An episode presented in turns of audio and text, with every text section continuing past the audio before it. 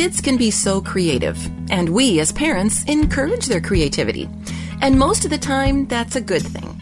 However, there was this one time when, unbeknownst to us, our then nine year old son Adam took creative license with something that he probably should have left well enough alone. It was Christmas time, and while I was out shopping and Ron was home with the kids, Adam decided to surprise the family by attempting to make cookie cutter cookies. Welcome to Sincerely Yours with Ann Maines, an exclusive presentation of Faith Strong Today. Hear new episodes every weekday and subscribe to our podcast at faithstrongtoday.com. He had the recipe tried and true right in front of him. If Adam would have followed it, he would have accomplished his goal delicious Christmas cookies. However, somewhere between the flour and the baking soda, he decided the dough needed a little more salt. So he threw in an extra handful. And then when the dough wasn't rolling out as smoothly as he'd hoped, probably because of all that salt, he came up with a great idea. How about a couple of squirts of liquid soap? Surely that would make it easy to roll out. By the way, it did.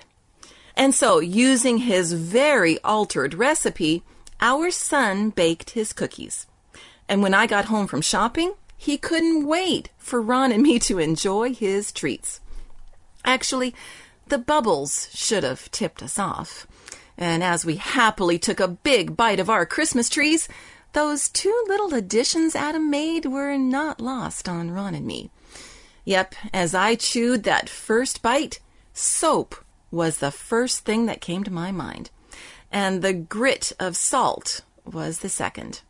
Oh, and for the record, let it be known that I swallowed my bite. Ron, not so much. Yep, in certain situations, creativity can leave a bad taste in your mouth but in the grand scheme of things, it wasn't a huge deal. The real problem comes when people try to change God's recipe for righteousness. And as we begin our journey through the book of Hebrews, we find it has a lot to say about God's unalterable recipe. When studying Hebrews, the first thing we discover is that its author is unknown. Paul, Luke, Barnabas, Philip, Priscilla, they've all been suggested but no one knows for sure. One thing we do know is that the writer referred to the Old Testament more than 80 times, showing that Jesus truly was the fulfillment of its promises. One scholar noted that Hebrews has sometimes been called a miniature Bible. It begins with God and ends with the heavenly Jerusalem, with Jesus the Savior in between.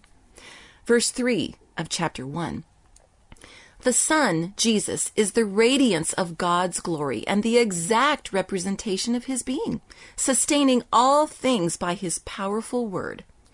After he had provided purification for sins, he sat down at the right hand of the majesty in heaven. Jesus is God the Son, the exact representation of the Father's being, and the only ingredient in man's hope for eternity. It's when we try to add on to the recipe that we run into trouble. In his introduction to the book of Hebrews in the Message Bible, author Eugene Peterson says, More often than not, we become impatiently self important and decide to improve matters with our two cents worth. We add on, we supplement, we embellish, but instead of improving on the purity and the simplicity of Jesus, we dilute the purity, clutter the simplicity. We get in the way. There is only one way for man to be made right with God, and that is through faith in the Son. God's recipe needs no alterations, no additions. It's perfect just the way it is. In fact, it is the only recipe given to man for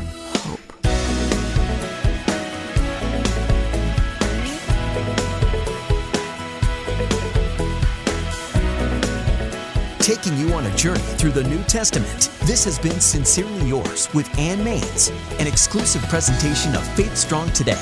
Subscribe to our podcast and join us on social media. All the details are at faithstrongtoday.com.